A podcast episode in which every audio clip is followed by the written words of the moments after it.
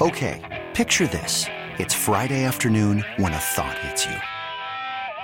I can waste another weekend doing the same old whatever, or I can conquer it. I can hop into my all new Hyundai Santa Fe and hit the road. Any road. The steeper, the better. Because my all new Santa Fe is available with HTRAC, all wheel drive, so I can hit the trail without a worry in the world. Heck, with three rows and best in class rear cargo space, I can pack the whole family in with all our gear. We've got available dual wireless charging for our phones, so we'll never lose touch with civilization, and we won't lose touch with the primordial power of Mother Earth. So, which is it? Waste the weekend or do something a little more epic? And conquer it in the all new Hyundai Santa Fe.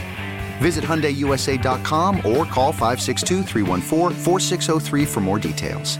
Hyundai, there's joy in every journey. I'm Sandra, and I'm just the professional your small business was looking for. But you didn't hire me because you didn't use LinkedIn jobs. LinkedIn has professionals you can't find anywhere else, including those who aren't actively looking for a new job but might be open to the perfect role, like me. In a given month, over 70% of LinkedIn users don't visit other leading job sites. So if you're not looking on LinkedIn, you'll miss out on great candidates like Sandra. Start hiring professionals like a professional. Post your free job on LinkedIn.com slash recommend today. You're listening to the Reiter Than You podcast. All right, good morning. Welcome into the show. Bill Reiter with you. Thank you for listening wherever you are in this beautiful country. We appreciate you here at CBS Sports Radio, whether you're listening on the Audacy app, which is free and also has the podcast and a bunch of other great stuff, or whatever affiliate is uh, graciously carrying us. Thanks for being here. About 15 minutes from now, we're going to visit with Clark Hunt, who, just full disclosure, I really like the guy. I really, and I don't know that many. I guess I know some NBA owners. I don't know that many owners, and he's the only NFL owner that I that I know. And I look, we're not best friends. I don't have his phone. I'm not golfing with him, but I, I wrote a pretty comprehensive story about him 15 years ago, just before his father passed away, which is obviously a seminal moment for any person. And I found him to be really interesting and really smart and really insightful. And I'm I'm looking forward to having a conversation about the mistakes that he's made and obviously the things he's done right. They've won a couple Super Bowls in being the, the steward of that team. That is in 15 minutes. We are very excited about it. That that's coming up. Aaron Rodgers went on yet another podcast and talked about the where he's at post darkness retreat. I'm going to try really hard to bring back my snarkiness because I do find the darkness retreat to be silly, but maybe I'm just dumb. Maybe I'm living in the light too much. I'm really like I don't know. Maybe it's amazing. He had some interesting things to say. It's a long. It's a sort of a long. We, we, Tom found a really good bit. We'll do that at the end of the hour. Uh, so we've got a lot going on. If you want to call, though, we always invite you to. We love having you on the show. Your voice, your perspective, wherever you're call- calling from, 855 212 4CBS, Twitter, Sports Reiter, Sports R A I T E R.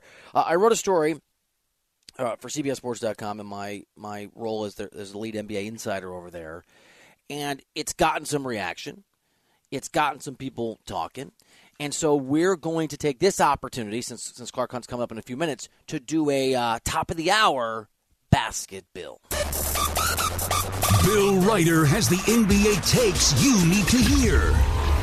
This is Basket Bill.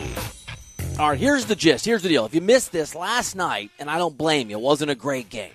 Last night, Quin Snyder debuted as the head coach of the Atlanta Hawks against a, a Wizards team that's not the most formidable in the world. Did, they didn't win that game either. Atlanta did not win that game. It's unusual.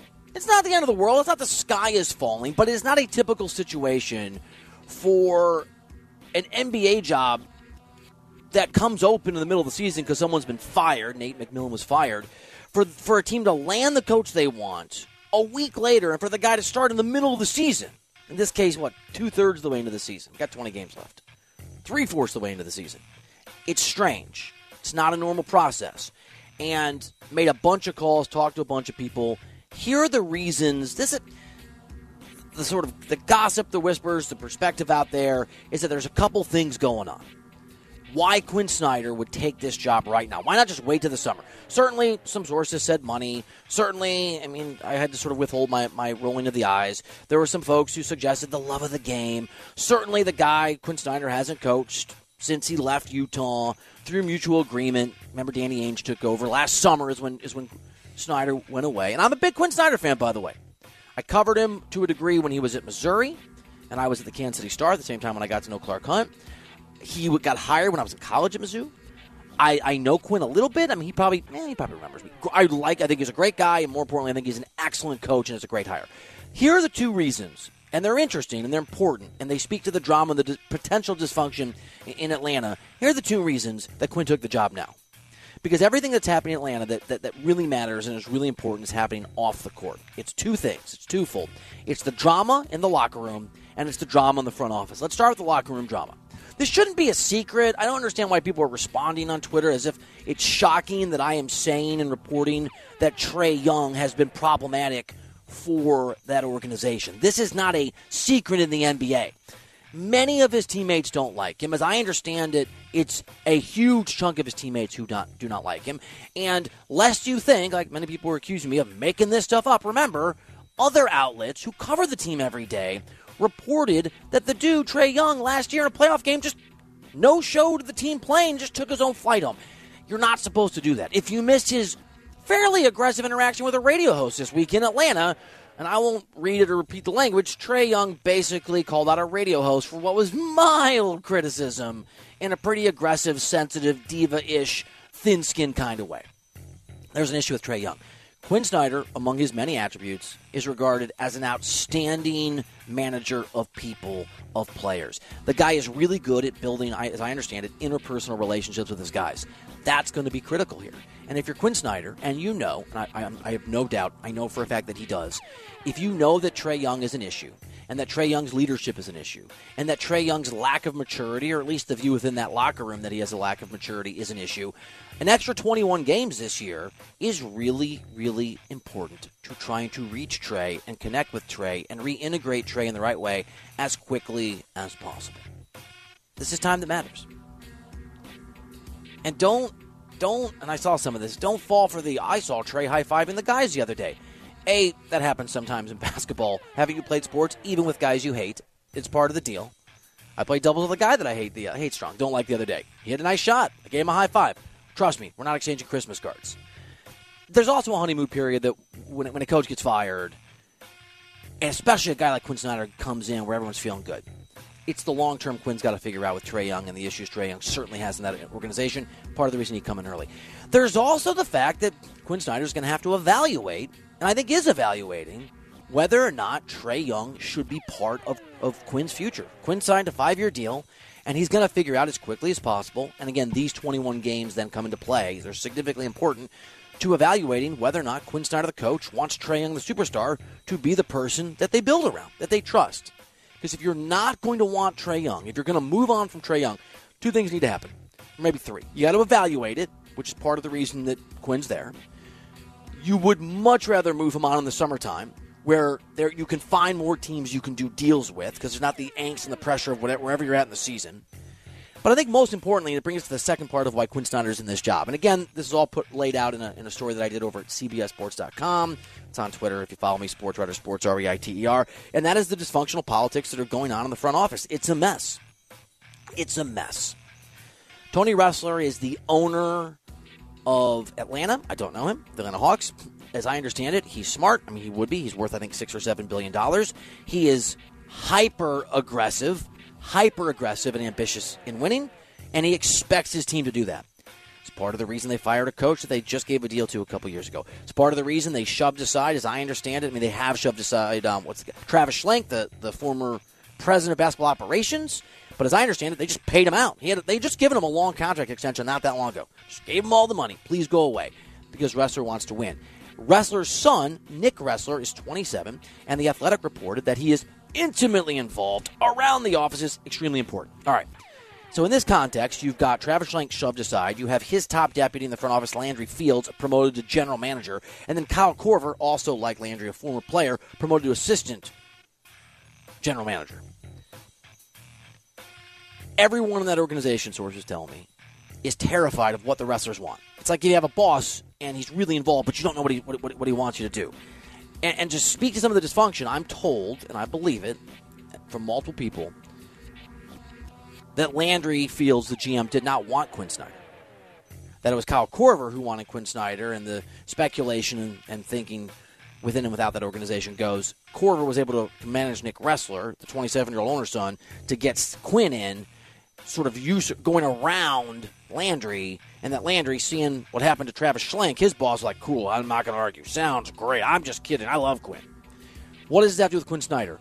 Quin Snyder, in part, left Utah because he wanted a much stronger voice. He wasn't going to have that with Danny Ainge. I believe him when he says he and Danny are in a good place. Danny Ainge is the voice. Quin recognizes, I understand it, that there is a chaotic, very chaotic Game of Thrones like atmosphere in that front office. But as Game of Thrones said, chaos is a ladder, it's an opportunity. And if Quin gets in now and he can manage the Resslers properly, he can figure out what he wants, he can also navigate the politics early enough to have the voice, because that's being decided now to have the loudest voice in the room, to have the power to move on from Trae or not move on from Trae. Quin Snyder's in that job to evaluate Trae Young and to try and manage the situation to be the most powerful voice in an organization that hasn't established that yet. That's why he's there. That's the reality. It's not a shot at any of these folks. We all have jobs like that sometimes. That's why he's there. All right. And that was Bass Get Bill. All right, 855 212 cbs I'm really excited. This is going to be really cool. Um, I don't think I've talked to Clark Hunt than hello at the Super Bowl in years, but I really enjoyed a story I did on him 10 or 15 years ago. We're going to visit with the Chiefs owner about living under the legacy and the shadow of his father, the pressure of trying to turn the Chiefs into a winning team, and I'm, imagine the adulation of how well it's gone. Lessons learned from Clark Hunt, the co owner of the Chiefs, chairman, CEO, next year on CBS Sports Radio. Okay, picture this. It's Friday afternoon when a thought hits you. I can spend another weekend doing the same old whatever, or I can hop into my all new Hyundai Santa Fe and hit the road. With available HTRAC, all wheel drive, and three row seating, my whole family can head deep into the wild. Conquer the weekend in the all new Hyundai Santa Fe. Visit HyundaiUSA.com or call 562 for more details. Hyundai, there's joy in every journey. This episode is brought to you by Progressive Insurance. Whether you love true crime or comedy, celebrity interviews or news, you call the shots on what's in your podcast queue. And guess what? Now you can call them on your auto insurance too with the Name Your Price tool from Progressive. It works just the way it sounds. You tell Progressive how much you want to pay for car insurance, and they'll show you coverage options that fit your budget. Get your quote today at progressive.com to join the over 28 million drivers who trust Progressive. Progressive Casualty Insurance Company and Affiliates. Price and coverage match limited by state law. Hiring for your small business? If you're not looking for professionals on LinkedIn, you're looking in the wrong place. That's like looking for your car keys in a fish tank. LinkedIn helps you hire professionals you can't find anywhere else, even those who aren't actively searching for a new job but might be open to the perfect role. In a given month, over 70% of LinkedIn users don't even visit other leading job sites. So start looking in the right place. With LinkedIn, you can hire professionals like a professional. Post your free job on linkedin.com slash recommend today. You're listening to the Reiter Than You podcast. All right, welcome back into the show. Bill Reiter with you here on CBS Sports Radio. Thank you for listening. Appreciate you being here. Happy Hump Day. Are you still into Hump Day, or you you out of that? You grow out of that, Tom? Oh, Hump Day is not something you grow out of. You're always into Hump Yeah. Day once you're into it. It's a lifetime kind of commitment. It's a way of life. Lifetime supply of uh, Hump Days. Is Hump Day for you a good thing, or what is Hump? What is Hump time? What is the time on on Wednesday where you've crossed the threshold? Once I going wake, downhill. Once I wake up on Wednesday, waking up is the hardest part. And what's the like part where you've hit the? Is it like when you get like when you clock out? That's when you start to sort of go downhill. The Yeah. top of the hump. Yeah, I think once I leave the office on Wednesday. Happy Hump Day, America. Do you know who's also on their Hump Day? Clark Hunt. He is uh he's the part owner, by the way, along with his siblings. He is the chairman and CEO, so he is the principal person running the Chiefs day to day. He's also a very successful business person, so it's his hump day as well. And he's going to join us here in a few minutes. And it goes without saying, I think, but it's worth noting again as we as we wait for as we wait for Clark Hunt. We talk about GMs, and we should. I just did with with Atlanta, Atlanta Hawks. We talk about head coaches. Andy Reid's really important. We talk about quarterbacks. We talk about superstar players. Everything I think begins and ends with ownership. Everything. The difference in your organization from the competitors is often, and certainly I think absolutely in the long run, going to come down to who owns your team. Dan Snyder's teams are going to have one reality. Steve Ballmer's are going to have another. Steve Cohen's, and I know that Andrew Bogusch, birthday boy Bogusch from a few days ago, thinks we're, we're hard on the Mets owner. I think he's an amazing owner. I would love him to be the owner. I'm a Cubs fan. I'd love him to own my team. I got no issue with, with, with the owner of the Mets. That guy wants to win.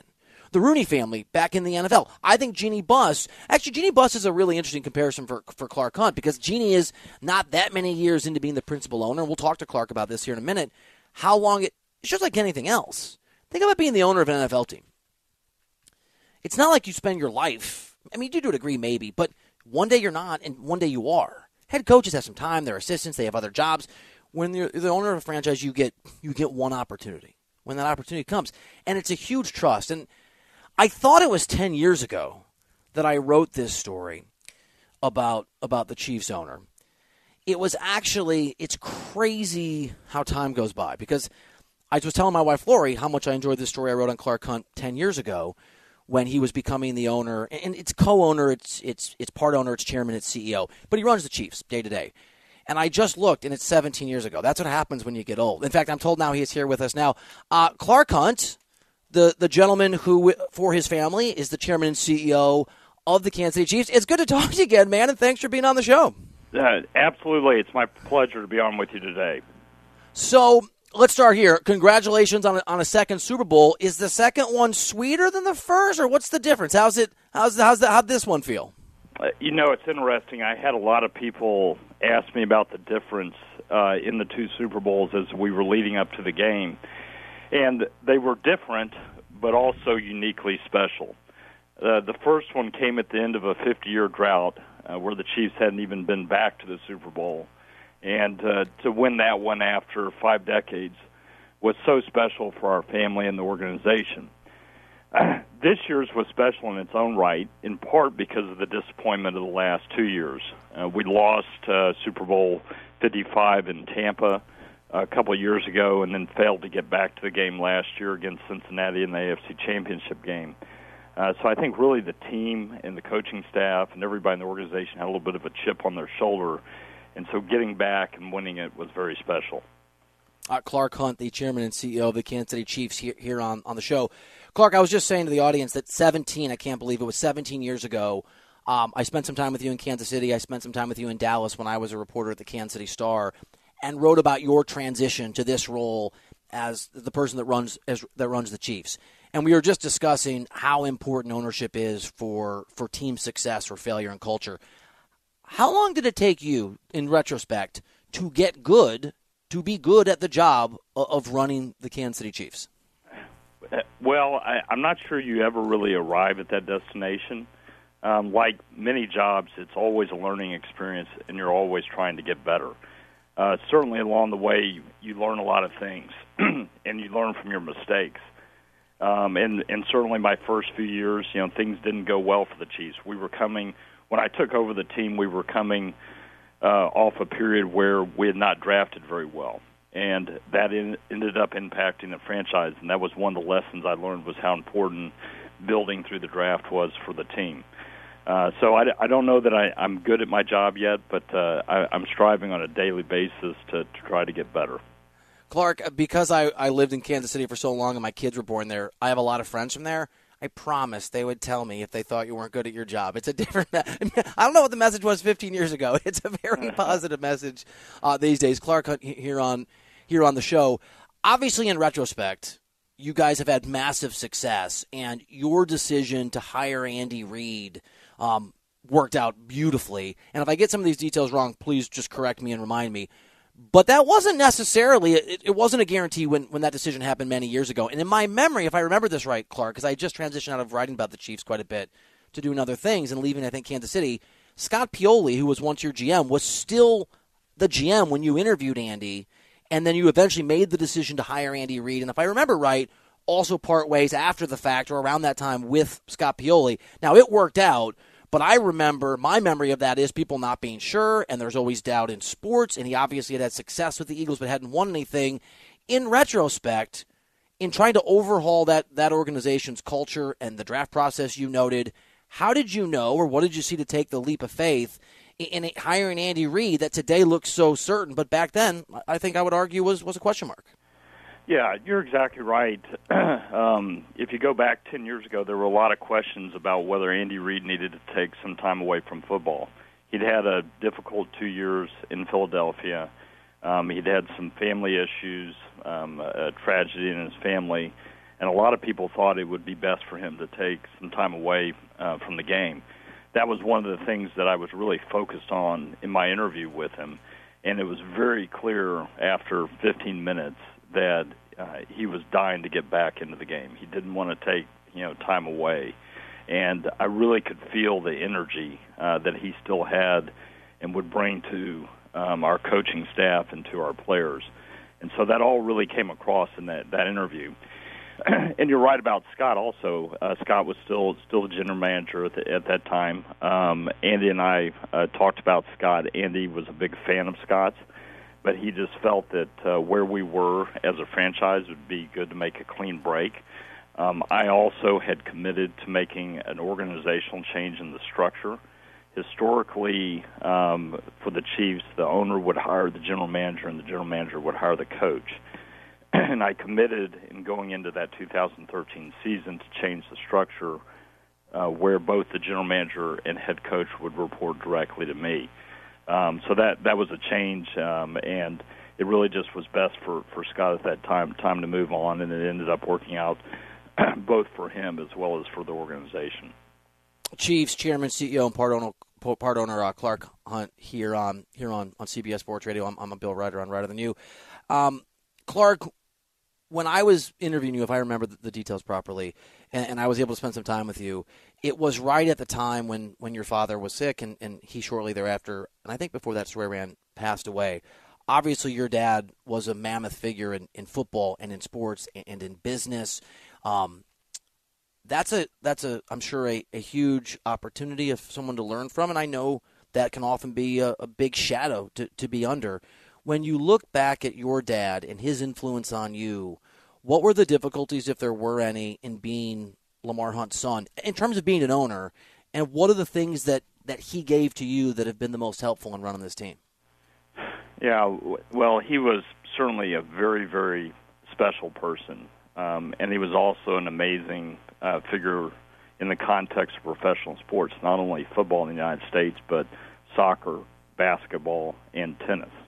Um, he, he was uh, involved in all those sports, and he's in uh, three of the Hall of Fames of those four sports, which, which is amazing. He was really a, a visionary, um, somebody who brought a lot of innovation to the game. Um, had brought the the Chiefs to Kansas City in 1963 and was very very well respected and clearly those were big shoes to fill um, when when I stepped into the role. But I really committed myself to being my own person and trying to to do the job the, the best way that I I saw fit. Um, I did learn a lot of things uh, from my dad, and probably the most important thing I learned from him was the game is really about the fans. A lot of times we we think you know the game's about the ownership, the game's about the coaching staff or the players those are all obviously very important uh, to the success of the franchise. But the only reason that any of us who are involved in the sport get to do it is because of the fans. And if you'll just remember that and let that be a, a guiding principle, you're going to make a lot of good decisions. How do you keep in touch with that? Are, are you reading media coverage? Like, obviously, when you own an NFL team, you are a very busy person and you sit for, uh, in a perch of, of, of real power and real influence. How does one stay connected with the fans, in this case, of the Kansas City Chiefs? Yeah, yeah. Well, uh, you mentioned the media, and the media is actually one of the the challenges uh, of the position. Um, but, you know, it was probably the biggest challenge for me coming into the role. I had seen the media spotlight on my dad for many years, and how he handled that, and he always handled it with respect and humility. But when that that media spotlight is all of a sudden on you, and there's pressure to make uh, decisions and make changes, it's very difficult. I really think the best way to stay connected with the fans is to spend time with them, and it's something I love doing uh, both at training camp and then also throughout the season. Um, I'll go out in the parking lot and tailgate with our fans before the game. Uh, that was something that my dad loved doing, and I used to do it with him. And I've continued the, tr- the tradition, and of course, it's one of the best parts of attending a game in Kansas City. Uh, Clark Hunt here on here on the show, the the chairman, CEO, and part owner of the Super Bowl championship Kansas City Chiefs. Uh, Clark, we, we didn't see a neutral site conference championship game this year, but we could have. That was obviously a possibility with how some of the games could have gone.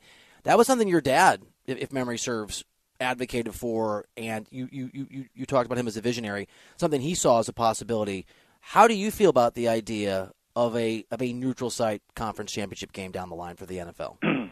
yeah, yeah, that that discussion uh, was rekindled by what happened this year with the, the Buffalo and uh, Cincinnati game having to be canceled, and uh, it could have happened. It didn't happen, and I'll say I definitely bring a biased perspective uh, to the conversation, uh, notwithstanding the fact that my dad was a proponent of the idea. Uh, we've been blessed to host five straight AFC Championship games in Kansas City, and I've seen firsthand the power of those games and how our fans embrace that moment and the the three times that we've won the the AFC championship and received the Lamar Hunt trophy getting to do that in front of our fans is so special uh, so it's it's one of the few things where where I have a different perspective than my dad. I, I think letting the the team that earns it uh, get to host that game makes the most sense. I, uh, Clark Hunt here on here on the show. So, so Clark, my my kids, um, my daughter Madeline is thirteen, my son Henry is ten. They were born in Kansas City, and they know that. And we have Lori, my wife, and I have roots there, and we love the city. But my son, who's ten now, left when he was one. And yet, this morning, when I went to kiss him goodbye on my way to radio, he still had his Patrick Mahomes jersey on. A jersey, I promise you, we cannot get off his back. I don't think it's been washed in three weeks. I apologize to his teachers. It's it's amazing the impact. I mean, you know this. Mahomes isn't just a remarkable talent. He is, in many ways, the Michael Jordan of, of American sports, maybe all sports right now. I know it's a little bit of both, but if you had to, if you had to be honest, in, in, in landing Patrick Mahomes and the massive talent that he is, and it seems like the, the human being that he is, would you chalk that up more to the organizational and recruiting and scouting excellence of your team, which I'm not doubting, or does that level of greatness also just come come down to luck? Which one is the is the bigger factor in that kind of a generational talent? Obviously, being at the forefront of all the success you guys have had in Kansas City. Yeah, well, I, I think I would certainly give the credit uh, to our general manager Brett Veach uh, and his staff, and uh, Brett uh, was uh, in charge of our scouting department when we drafted uh, Patrick, and he got on Patrick uh, as a top prospect the year before, and pestered Andy about him almost on a daily basis. Where Andy finally got to the point, I've seen enough tape. I get it. I get it. And um, um, he he worked with our GM at the time, John Dorsey, to engineer a trade where we moved from the 27th position to the 10th to take him.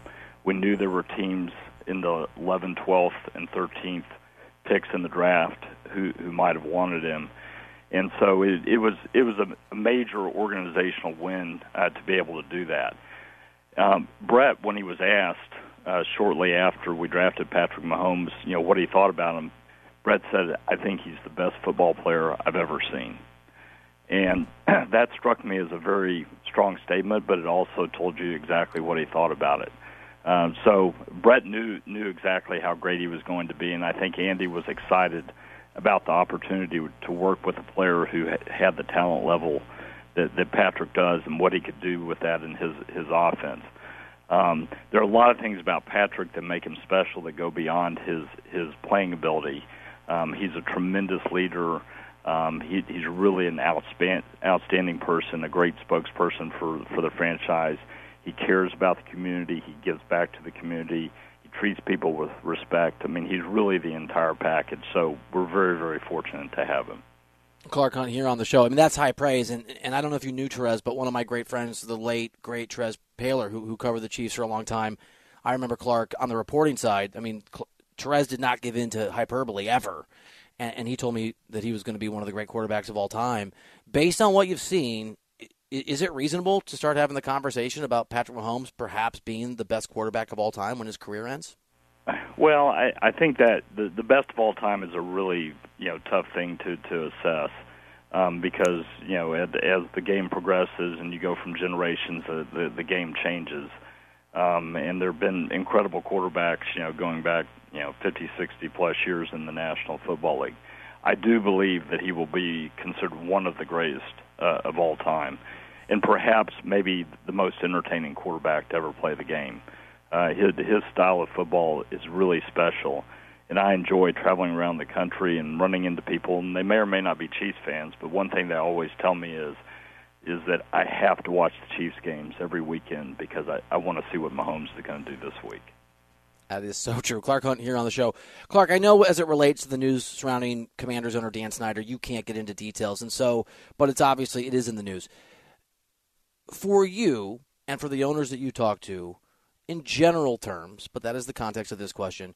What is the line at which you would be willing to move aggressively to remove an owner or, or to at least be very, very aggressive with an owner if you felt like at some point that owner was jeopardizing the brand of or the business interests of the National Football League?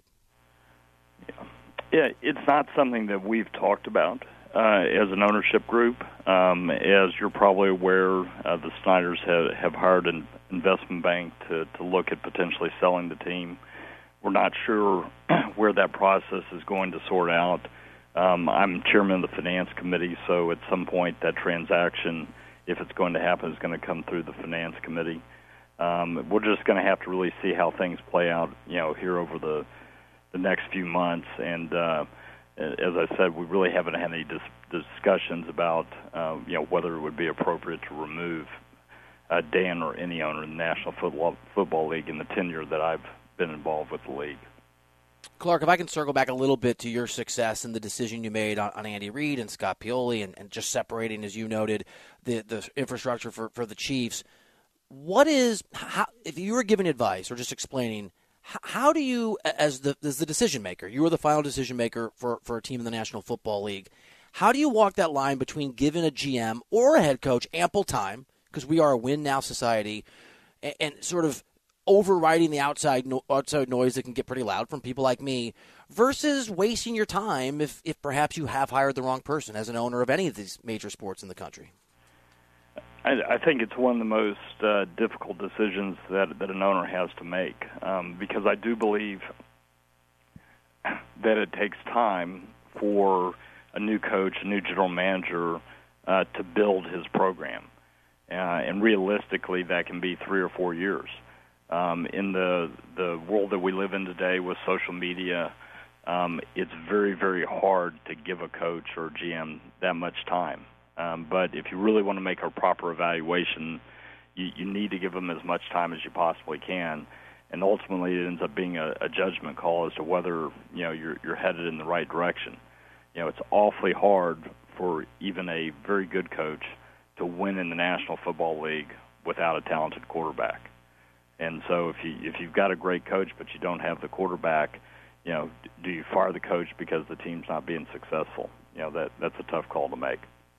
Uh, Clark Hunt, you, you, are the part owner, chairman, CEO of, of um, the Chiefs, among many other duties that you have. I know you're busy, and so last question for you uh, here on, on, on CBS Sports Radio. And thank you again for, for being on the next time a, a, new owner comes into the NFL, or if a new owner of any sports franchise called you and just asked for a single, the best piece of advice you could give a new NFL owner or new major sports owner about running a team after the years that you've had in charge of the Chiefs, what would that piece of advice be?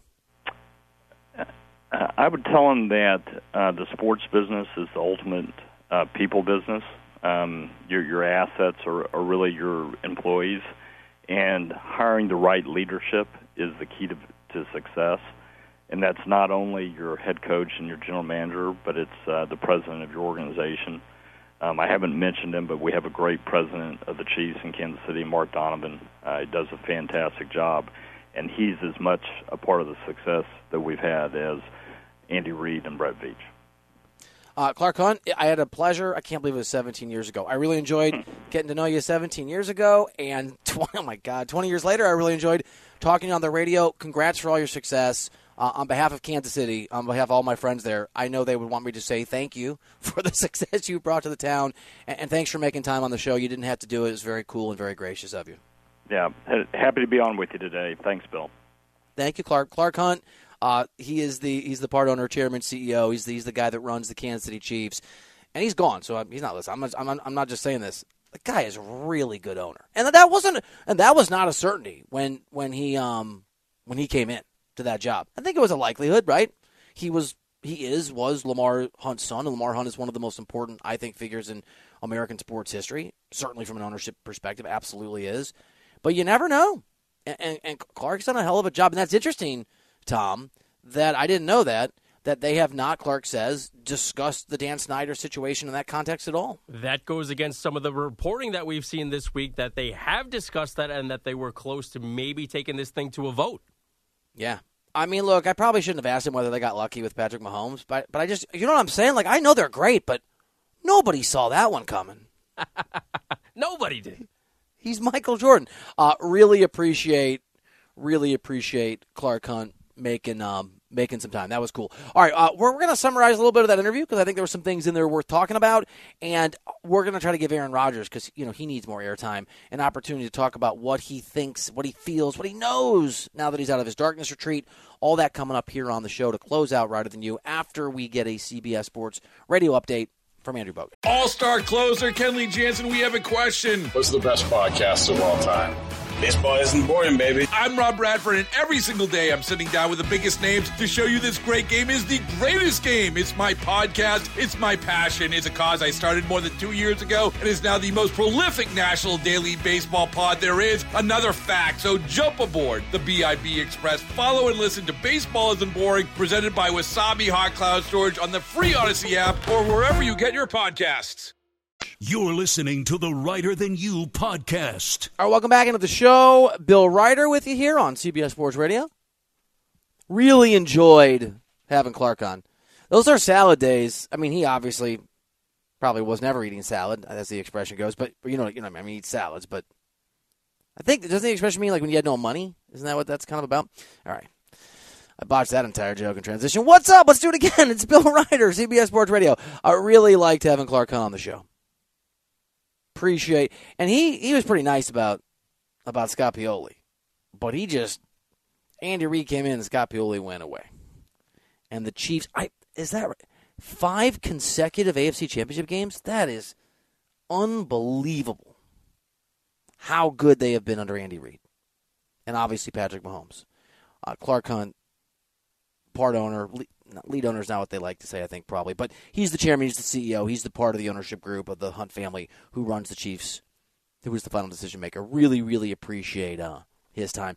Uh, Aaron Rodgers, speaking of the National Football League, as you probably know, needs to figure out whether he wants to be a Packer next year, whether he wants to force a trade somewhere else. And he had let us know he was going to do a darkness retreat where he would literally go into darkness for several days and then come out with the answers. Uh, whether he has the answers or not, sounds like it remains to be seen. But on the Aubrey Marcus podcast, that sounds like a friend of Aaron Rodgers as well as a sort of nutritionist, leadership guru guy. Uh, on that podcast, Aaron Rodgers was pretty verbose and I think fairly interesting about where he's at right now. It's best for anybody who has an interest in this to make a decision sooner rather than later. You know, I remember, you know, when Favre uh, before he retired, you know, there were times where he, it was in April and May, and he still, you know, we weren't sure if he was going to come back because he didn't come to any off-season program, and and then in 2008 he actually did retire in March, and then kind of said, no, no, no, actually in June after OTAs, I actually want to come back and play, and then that's when, you know, been traded to the Jets, and you know, there was obviously a lot of tension that summer, but um, for for everybody involved directly and indirectly it's best for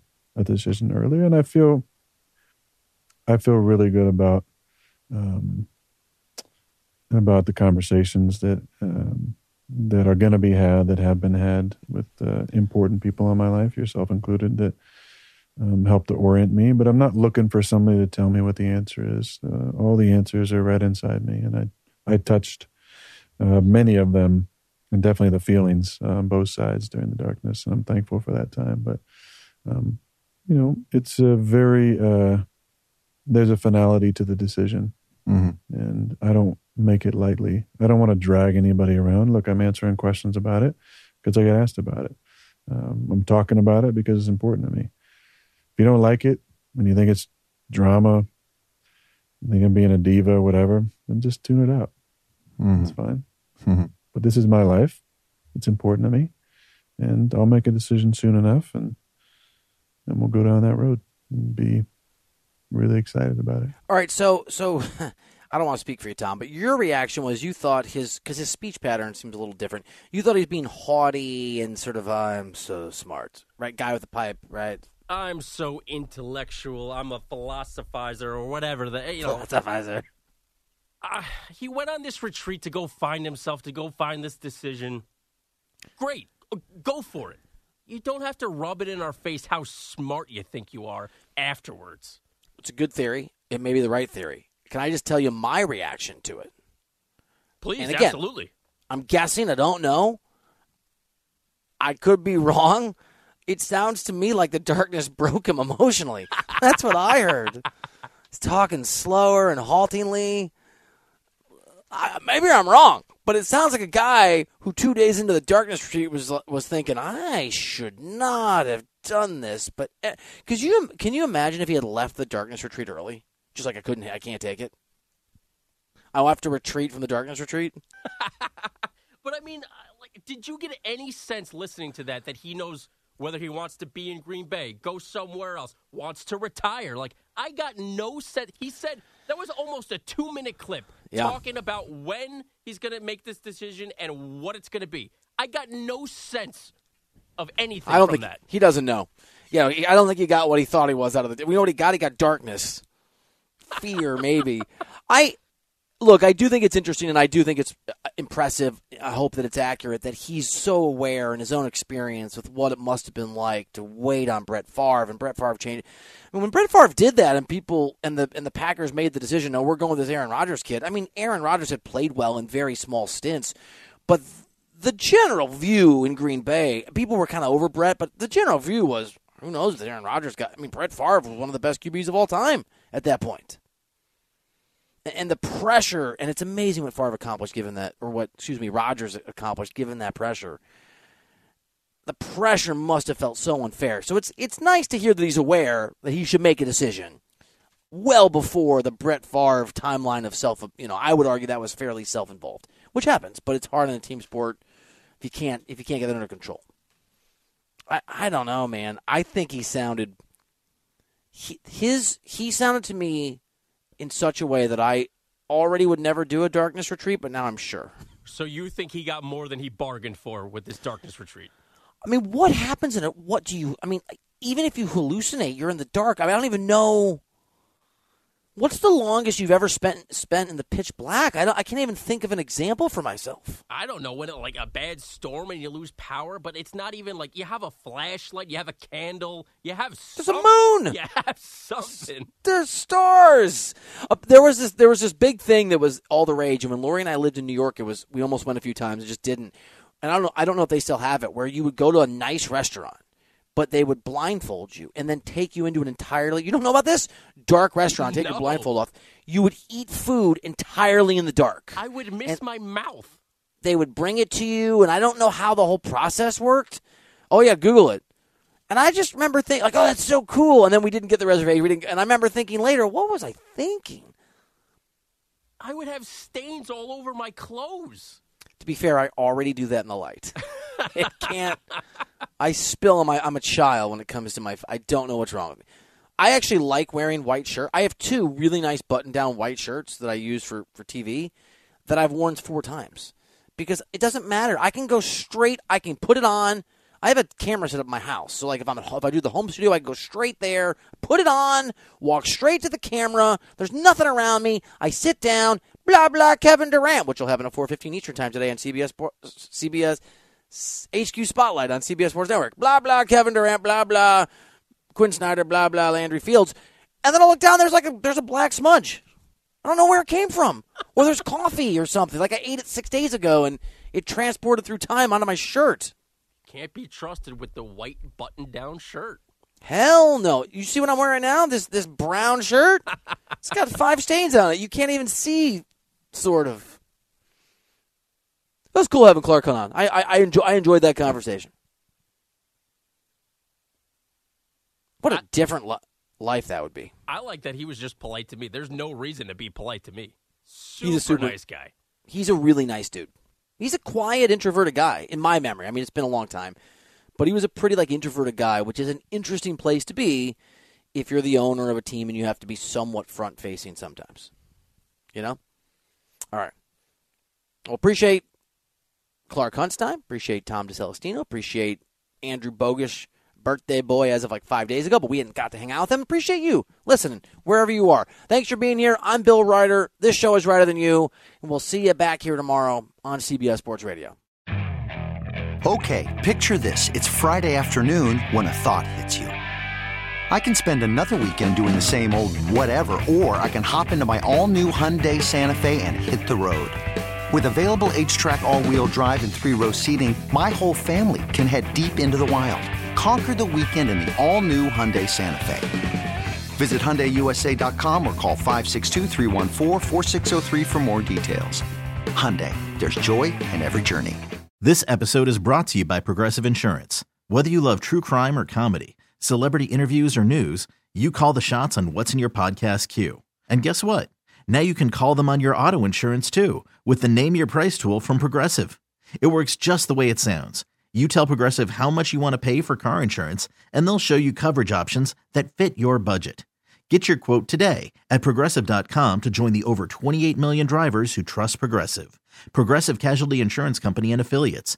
Price and coverage match limited by state law. All star closer, Kenley Jansen, we have a question. What's the best podcast of all time? Baseball isn't boring, baby. I'm Rob Bradford, and every single day I'm sitting down with the biggest names to show you this great game is the greatest game. It's my podcast, it's my passion. It's a cause I started more than two years ago and is now the most prolific national daily baseball pod there is. Another fact, so jump aboard the BIB Express. Follow and listen to Baseball Isn't Boring, presented by Wasabi Hot Cloud Storage on the free Audacy app or wherever you get your podcasts.